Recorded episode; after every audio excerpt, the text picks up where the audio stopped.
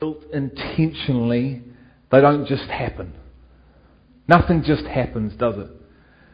It's built intentionally. God is an intentional God. He didn't just sort of go, ah, oh, throw a few things together like, you know, evolution and hope it all works out. No, He's intentional about every single thing. And He calls us to be just as intentional as He is in building our lives on the Christ. And so, you've got this awesome manual, let's go to Matthew 7 24 to 27. And it's a story about two men, and you've you probably know this story back to front. You've probably read it a million times because you do read your Bible, don't you? Absolutely. You chew on it like the cow and the cud. Allow it to. Now, Joshua 1 says, Do not let this book of the law depart from your mouth, but meditate on it day and night, and be careful to do according to all that is written in it. Then you will be successful and prosperous. Isn't that incredible? All right, we there? Matthew 7 24. Therefore, everyone who hears, everyone say hears, not ears, hears. everyone who hears these words of mine and acts, everyone say acts on them, may be compared to a wise man. Who wants to be a wise man or a wise woman with your life? How you're building your life? And they built their house on the rock. And the rain fell, and the floods came, and the winds blew and slammed against that house, and yet it did not fall, for it had been founded on the rock. Everyone say the rock, not the wrestler. Okay? Everyone who hears these words of mine and does not act on them will be like a foolish man who built his house on the sand. The rain fell, and the floods came, and the winds blew and slammed against the house, and it fell Sorry, and it fell, and great was its fall. And I just wanted to show you a quick clip of a building that runs into some trouble. Thanks, guys.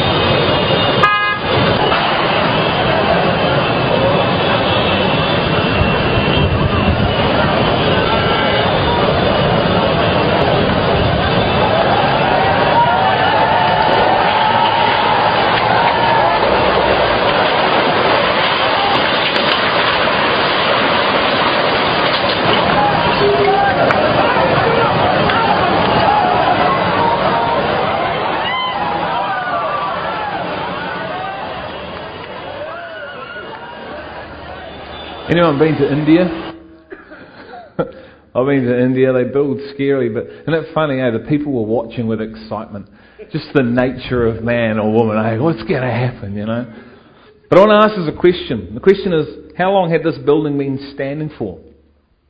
Now I don't know the answer to that question, but what I do know was at the given time of testing, at the given time of the trial and pressure, this building's foundations and structure were exposed and found out when pressure was applied. Why? Because it hadn't been built correctly and it wasn't built to go the distance. And I want to talk about tonight being built to go the distance from an internal perspective, not so much about the external things we're called to do, but the internal workings that God wants to work in our heart. I've got some good friends of mine, and anyone here had an issue with leaky home, leaky home syndrome? Anybody gone through that process? What a nightmare. I've got some good friends that bought an apartment, and they've just spent thousands and thousands of dollars in court trying to trying to get a settlement on this leaky home that they bought without realizing obviously it was a leaky home. You know, there'd been shoddy workmanship, the builders cutting corners, trying to get the job done, just not taking the time to build properly, not taking the time to allow things to seal properly, not taking the time and going through the correct process. And our lives can be a bit like that. I don't know about you guys, but for me, I want things and I want them now. We heard this morning that sometimes God, God's delay, God delays things because if He gave things to us when we want them, we couldn't handle it and we'd probably blow up. And so He delays some things and He waits because there's a maturing that needs to go on in our own hearts before He releases what He has for us. He is the perfect Father. I'm discovering this more and more by having my own children, how perfect God is. This whole thing of the Father, and just how, with myself and my children, just wanting to give them uh, responsibility, but I know there's things that they can't handle, and I'm withholding those things until they get to a place of maturity where I know they can handle those things. And there's no different between us and us and God. And He's looking for people who will allow Him to rule through them.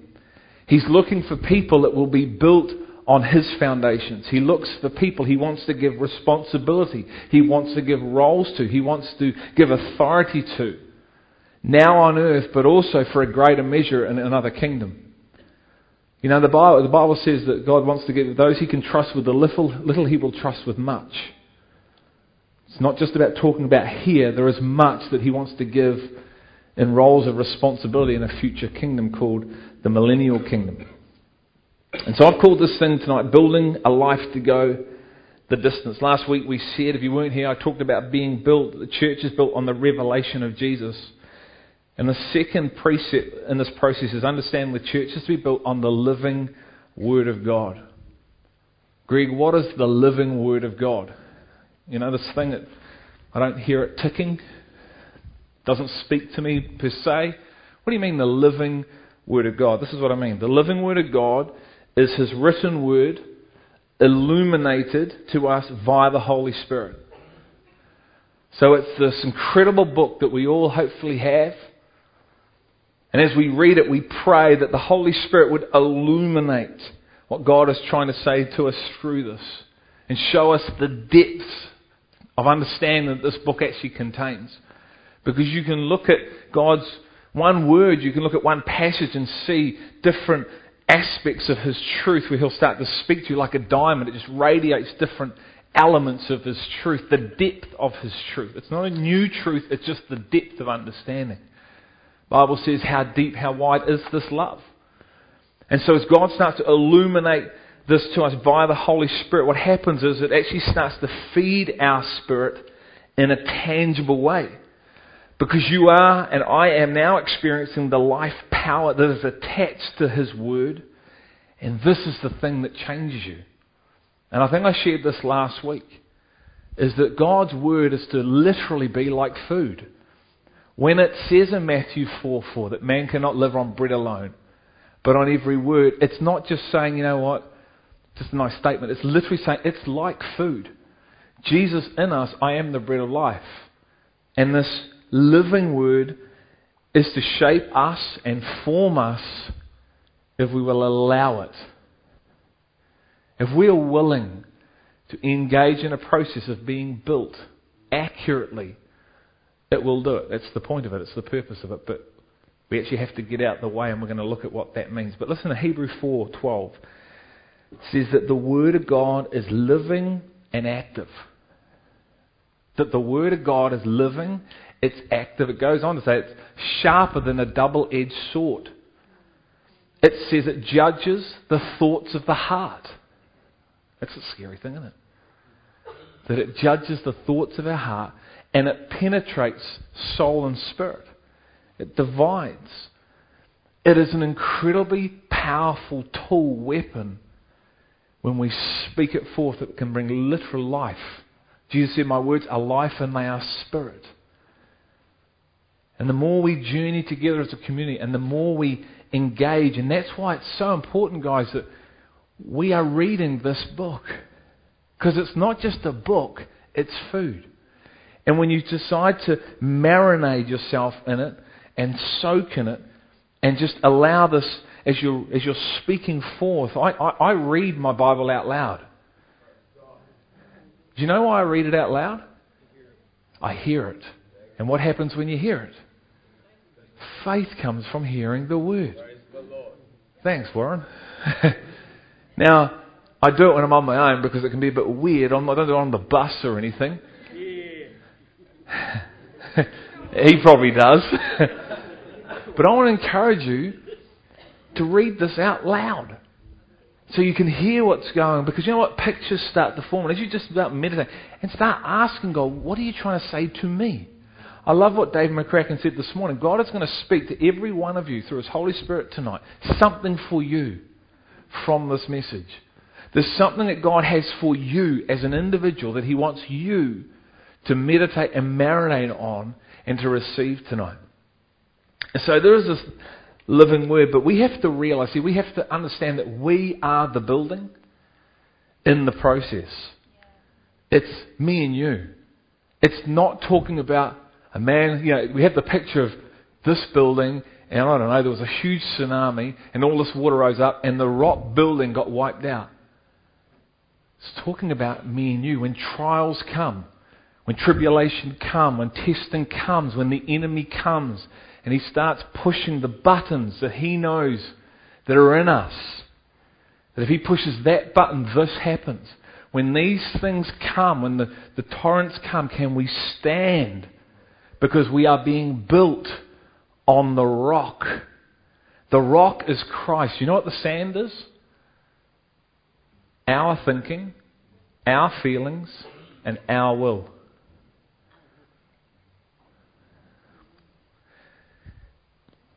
It's good, eh? I'm going to read this out. We have to realize that we are the building in this kingdom process. We are the temple that God is building, and because of this, we have to be careful that we are building our lives on His living word and not on our feelings or our thinking or our presuppositions. So we are able to come into everything God has for us. And also when there are times of testing, because they will come, Jesus said they will come, and we need to stand firm. Now, this passage said there was this man, and he was a foolish man because he built his house on sand. The word foolish means this unwise, not worthy of consideration. Unwise, not worthy of consideration. You know what's really interesting about this word foolish in this particular passage? It's the same word to describe the five virgins who couldn't enter the wedding ceremony because they hadn't built a life based on intimacy and obedience. So that same word that he used, this foolish man who built on the sand, the same word foolish is the same word that's used to describe ten virgins that were trying to get in to a wedding the bride and the groom, and they couldn't get in because they were foolish in building their lives. They didn't build it on knowing the Father and then obedience to the Father. Maybe they were just doing a whole lot of things that they thought they were supposed to do. That's why knowing Him. See, when it says in, in Mark 12:10, love God with all your heart, soul, mind, and strength, it's not an accident. It's intentional. It's very intentional. Why? Because God is not into accidents. He's intentional about every single word that's placed there. That's why knowing Him, that's why the church is built on the revelation of the Christ, is so important. That we, as we go forward, once again, as individuals and as a community together, that we're marinating in His presence, just asking Him, just reveal more of yourself to me through this word. You know, this, this Son that you sent down to save me, reveal the greater depth of that understanding. Illuminate it, Father, through your Spirit. Does that make sense? See, we have to understand, guys, and this is what I'm understanding more and more with my own children, but we have to understand that there are consequences as a follower of Jesus for living what I just call frugal lives and living the way we think it should be done. There are consequences. There are consequences here, and there are consequences in eternity. It's not a punishment, it's something to do with a punishment in eternity. It's to do with an inheritance. It's to do with a reward. But we have to wake up to the fact that we just can't live the way we think we can call to live, and it's okay. And we're going to look at that tonight. So, what does it mean to build a life to go the distance and build our lives on His living Word? Okay, so the first thing we need to realize is Jesus didn't just come to save our spirit. He didn't just come to save you and get your ticket to go to heaven. If He did, we would all be there now. So we have to understand that He didn't just come for that. He came to save the whole person. He came to save our spirit, our soul, our body, our flesh. The whole, He came to bring wholeness to our whole being. Didn't He? And so often we can just think that He just came to save me from a place called hell. And our lives don't fully reflect what He calls us to become the significance because in our soul, which is our mind, our will, and our emotion, there's just utter turmoil. Because we're trying to live lives through the way we think. We're trying to determine what truth is. We're so consumed by our feelings. So I'm living on a feeling and a prayer. Couldn't resist that one. Get on your Bon Jovi. I should have added that name. I don't know. But anyway, where was I? And we're living by our will. When Jesus went to the cross, before the cross, when he's in the Garden of Gethsemane, the Bible says, it doesn't actually say these words, but it describes explicitly that you get the picture that he didn't feel like going the cross. He didn't think, oh, gee, this would be a great thing to do and be whipped and beaten and nailed to a cross. I think I feel like doing that. No, the picture is he is, the Bible says, sweating blood like tears. About the right way around, tears like blood. And he's in anguish. But what does he choose to do? He chooses the Father's will over his feelings. Thank goodness, goodness for that, eh? Otherwise, none of us would be here. You know what God calls us to do? Calls us to choose His will over our feelings. Every time, by faith, you choose to do His will over what your feelings, what your thoughts might tell you to do, which you know is contradictory to His word, you have a Gethsemane moment where you overcome. You have a Gethsemane moment. You see, the victory was won in the garden, not so much on the cross. If he didn't choose to go to the cross, there wouldn't have been a cross. And we have to grapple with this as his children, as his sons. Because this is part of the salvation of our soul that he wants to come and bring to us. Jesus calls us all to overcome every obstacle we face, whether that is our accuser or our imperfect nature, which we all have. Lust of the eyes, lust of the flesh, the pride of life. And we overcome these things by the power of His Spirit. Did you hear that? Not the power of my own willpower, the power of His Spirit that lives within me our testimony, what Jesus is doing in our lives. That's why it's so powerful to share as you articulate, as you proclaim, as you prophesy what Jesus is doing in your life. It has an impact on others and yourself. And also, as we know, his living word, which is a, his authority. See, Jesus gave us his power by giving us his Holy Spirit. When the Holy Spirit came in you, the Bible says genuine power that you receive and he gives us his authority, which is his living word, to overcome. Jesus overcame everything as a man, like me and you. Yeah? He was filled with the Holy Spirit. He knew the word. Which means there is no reason why we can't overcome. Because if he overcame as, a, if he came, overcame as God, then he sets us up for failure. And he does not do that and he does not lie. And so we have to grapple with this because this is the building that he wants to build in us. This is, this is the life that he wants to build in us. And so when storms come, when things come, when things don't go our way, when people come at us, we come back with what? Love, grace, mercy. You're becoming like the one you follow. But that process doesn't just happen the day you acknowledge Him as Lord and Saviour, does it? Anyone perfect here?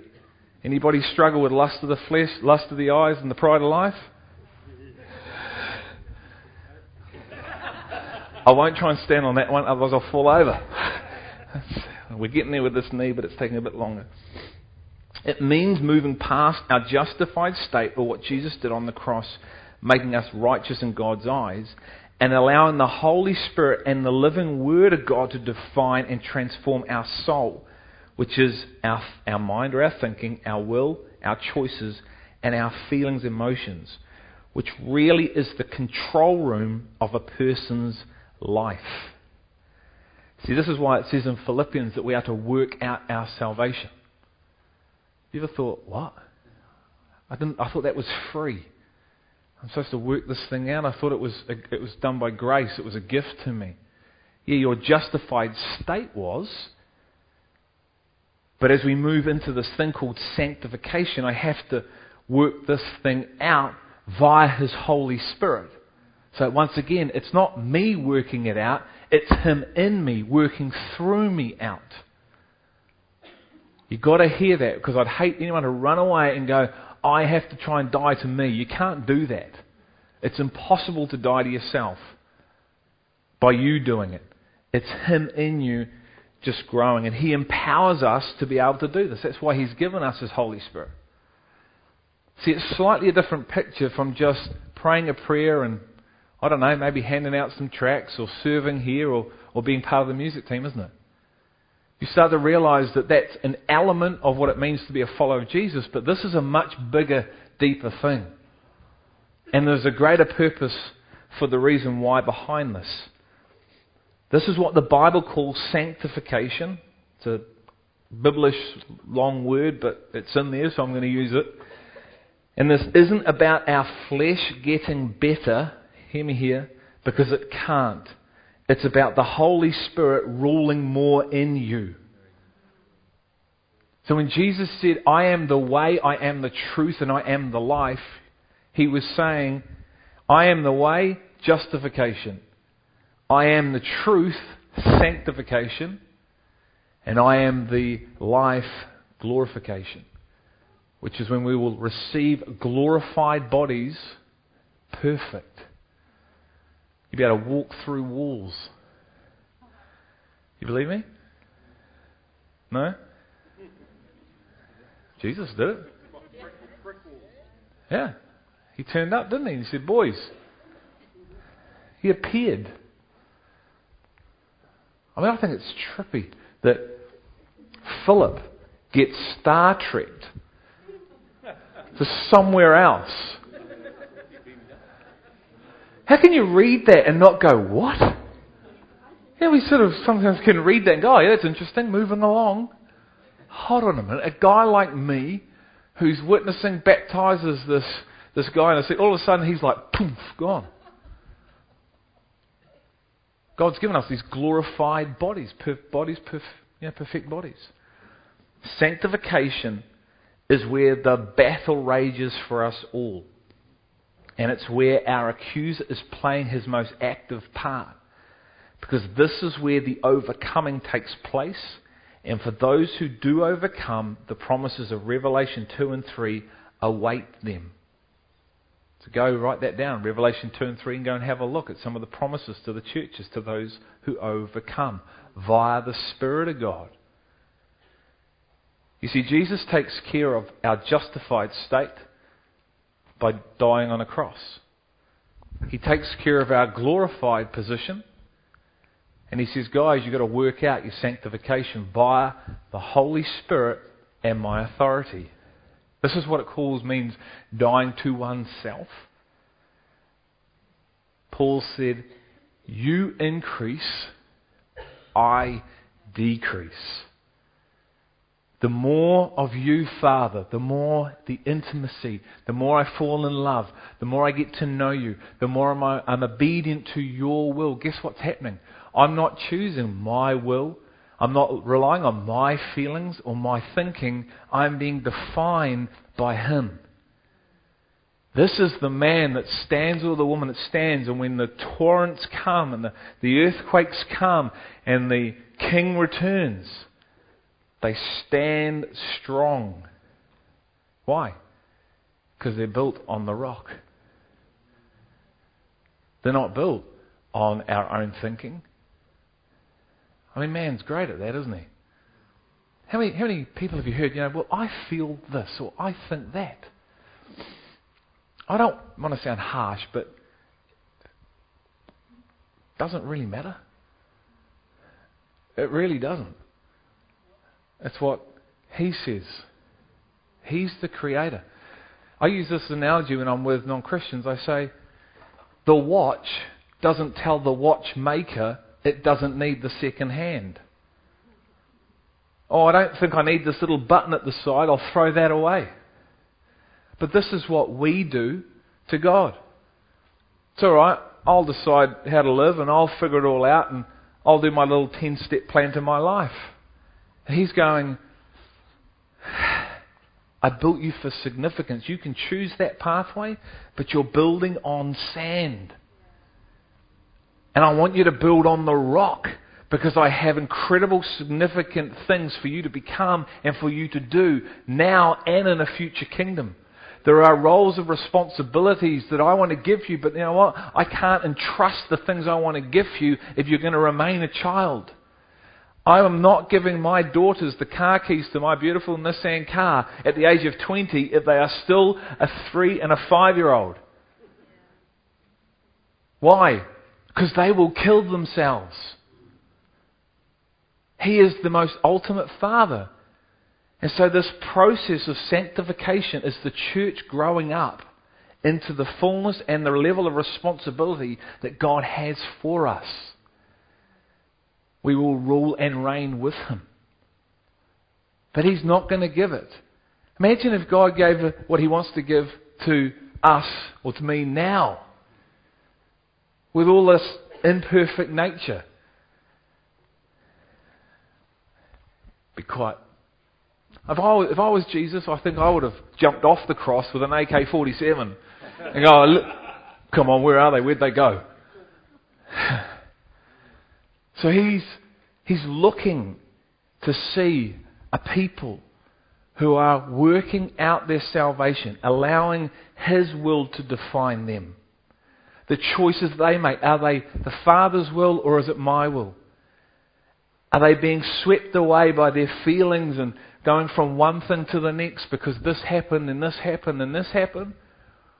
Or are they making faith choices in me and deciding to, to, by faith to follow me instead of these things. That's why it's the battlefield of the mind. This is where the battle rages. So not only do we have an accuser, but we have our own nature. And I don't know about you guys, but my nature is pretty ugly. Worse in other times. That's why intimacy with the Father is so crucial because it's our love for Him. Now, listen to this. This is so important. It's our love for Him that empowers us to allow the Holy Spirit to rule in us and through us, being obedient to His voice.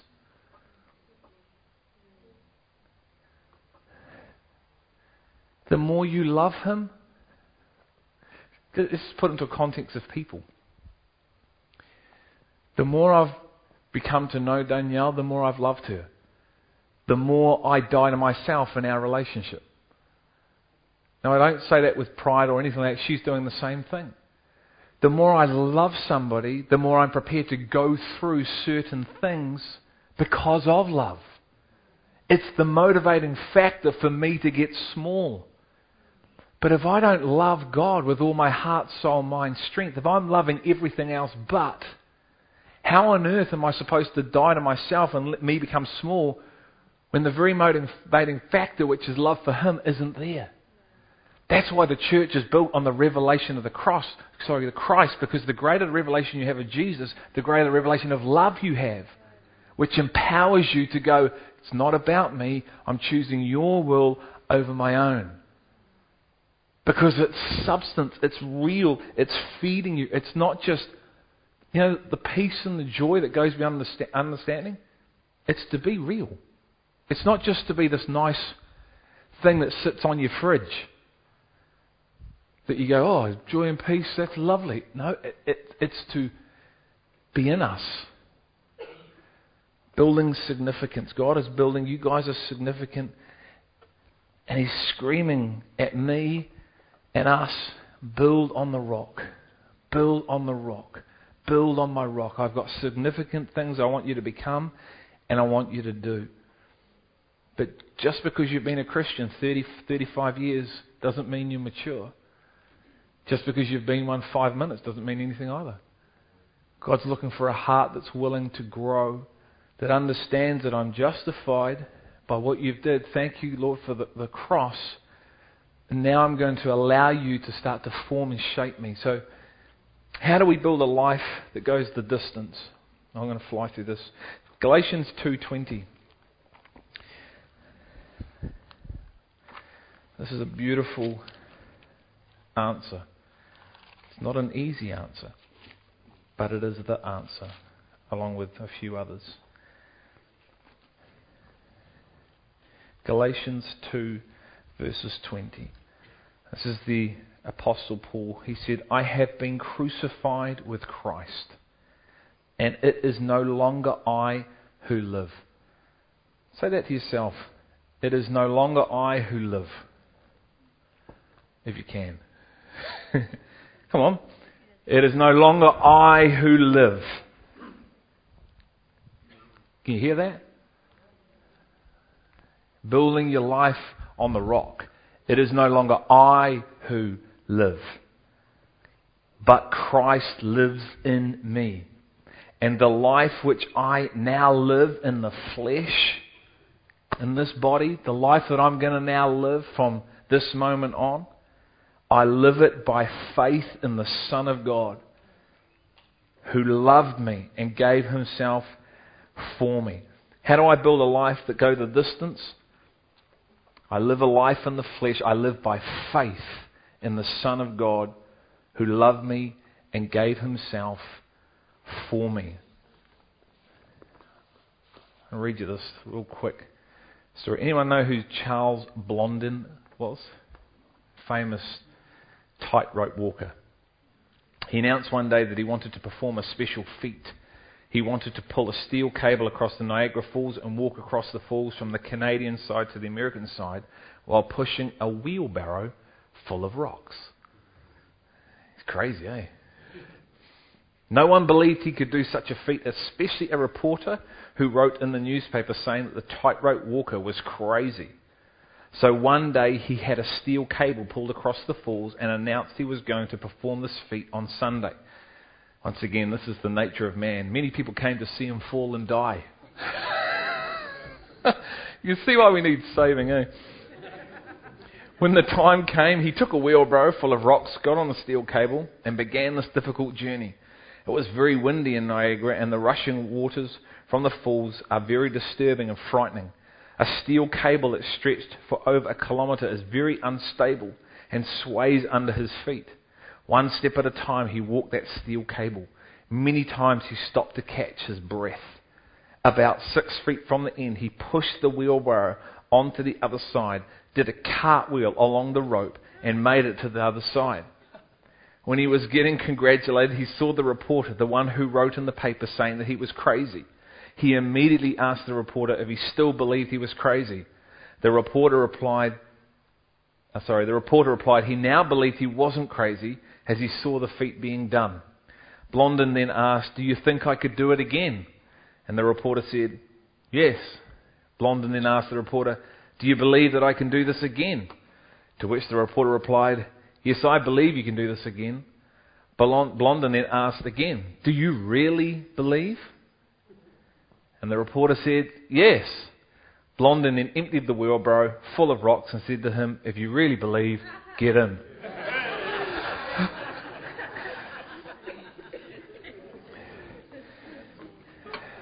I think it sounds like God. As I said before, see, we must exercise faith. And this, I'm not saying this is, this is easy by any stretch of imagination. I battle with this process every day. But when my feelings or my thoughts or when I'm tempted or something happens to me, I have a choice to make. I have a choice, and it's a split second of a choice. Will I choose the will of the Father or the will of Greg? You know, I struggle with visual things. I struggle and have struggled. I have in, in my life in the past, I have sown pornography. As a non Christian, I've sown that stuff. And you know what the Bible says? You sow, you reap. And so my battle, I'll be transparent with you tonight and trust that it doesn't go anywhere, although it's on CD and going on the website. Cut the CD. I've struggled with that stuff. I've struggled with that stuff, and I've had to put what I call off ramps in place to help me. Because the enemy knows that's a weakness of mine. It's incredible how you can be watching TV, watching sport, and all of a sudden, bang, up pops whatever. At 5.30 in the afternoon, that thought gets planted into your mind. And all of a sudden, I don't know, a week later, the enemy decides, right, boom, and then there's that image again. And you've got a split choice. Am I going to choose my will, this flesh thing that wants to go and have a look or do something, or am I going to choose by faith and know this word and start prophesying this word over my own life and in this battle start encouraging myself like David did in the word of God, which means I have to know the word of God and I'm in a fight. That's what Paul said when he said fight the good fight of faith. It was more about the internal battle than actually someone trying to chop his head off. I'm fighting in the spiritual context because I want to be built on His will, on His truth.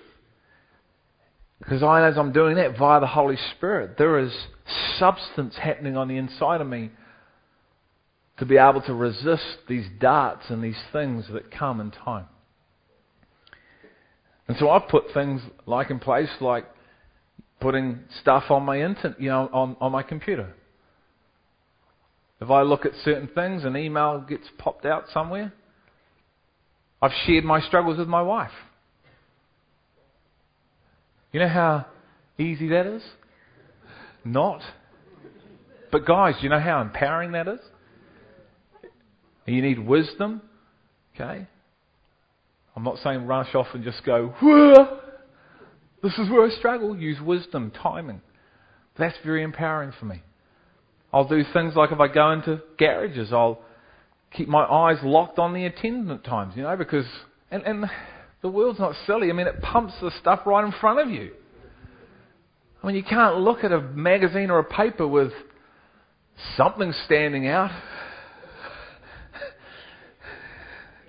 Like you walk around like this all day.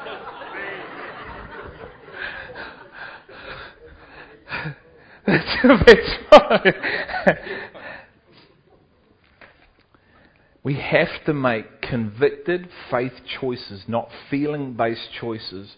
Or put in a, another way, we must carry a conviction of what we believe. Proverbs 3 5 says, Trust in the Lord with all your heart and do not lean on your own understanding. You know, we sometimes go, that's just too hard. That's not even reality. No, it can be. It very much can be because this thing, the Bible says, listen to what Psalm 19 says. Sorry, Psalm 19:7. The law of the Lord is perfect, restoring the soul. Let me put it this way The law of the Lord is perfect, restoring my mind, my will, and my emotions. We must recognize the power and the authority of His living word to transform us. That's why Psalm 3 says, Do not be wise in your own eyes. You see, when we take the inspired, revealed, living Word of God and exercise faith to it, there is genuine power released to see transformation. And I've got victory in that area. Is it fully nailed down? No. I'm going to be transparent and honest. I don't struggle with a whole lot of other stuff. Have I got total, you know? No. I'm fighting this. This is part of my overcoming process. And God says, I've given you my word, I've given you my spirit, Greg. And what I don't save you from, I walk you through. And you know the beautiful thing? There is no condemnation in Christ. What He did at the cross for me, I'm not condemned by my struggle. I don't feel any condemnation at all. I feel love. Even when I mess up, I feel love. Because there is no condemnation for those in Christ. That's the enemy trying to make me feel condemned. But the Father says, Come on, Greg, let's go. Let's go. Let's go. The Father says, Well done. Well done. You're building on the rock. You're building on the rock. I've got more, but that's it. I think um, hopefully you've caught, and I think I'm speaking in a couple of weeks' time. I'll, maybe I'll finish it in a couple of weeks' time. But I hope you've heard something from the Holy Spirit tonight that you can take away with, not just me confessing my stuff. but the reality is, we're all in this together, aren't we? There is no hierarchy in the church. Well, there shouldn't be.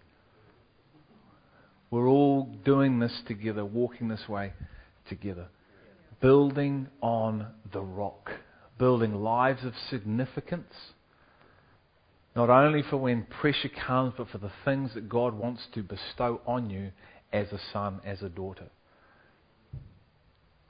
Father, I just thank you for tonight. And Lord, I pray that your spirit is just in all of our hearts, just dropping seeds, nuggets that uh, we can chew over and meditate on. We love you, God. I thank you that you've covered every basis for us, Lord, that the only way is forward. And I pray, Father, we would take your word, we would take this living word, we would understand our authority and the power that lives within us, and we would just prophesy and speak it forth and declare, encourage ourselves in times of temptation and all those things. But even more than that, Father, that we would start to understand our, our uh, knowing who you are and that, that intimacy, and from that place being obedient and being able to hear your voice and fulfilling your will here on planet Earth. I thank you for these significant people. I thank you, Lord, that we have a community of ages and colours and cultures and the nations that are here. And as we continue to move forward together as one, in one spirit, one mind, one purpose, one love, I pray your power would reside here in your presence and Father heart would just emanate from this house. In Jesus' name. Amen.